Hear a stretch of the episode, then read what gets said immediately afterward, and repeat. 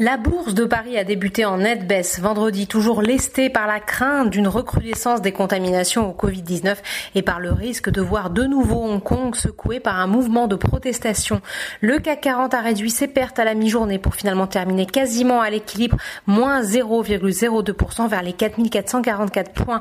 Dans l'actualité du jour, les investisseurs ont pris connaissance du compte-rendu de la réunion de politique monétaire d'avril de la BCE.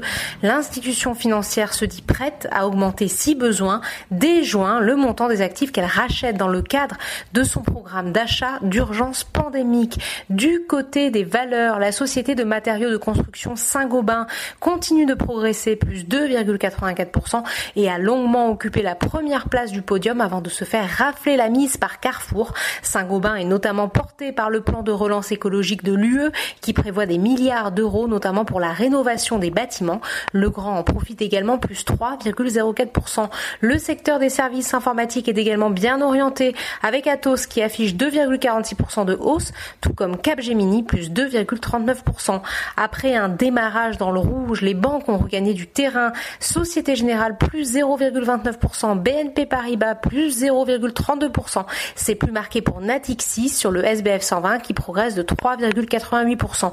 Carrefour, valeur défensive par excellence, termine en tête de l'indice CAC 40 plus 3,08%. À l'inverse, le secteur du luxe, plutôt résilient pendant la crise, est pénalisé par les tensions entre la Chine et Hong Kong.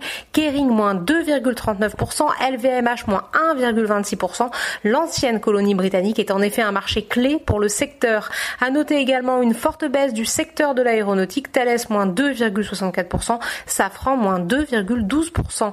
Dans l'actualité, Renault, dont la survie est jugée menacée par le ministre de l'économie, cède 2,86%.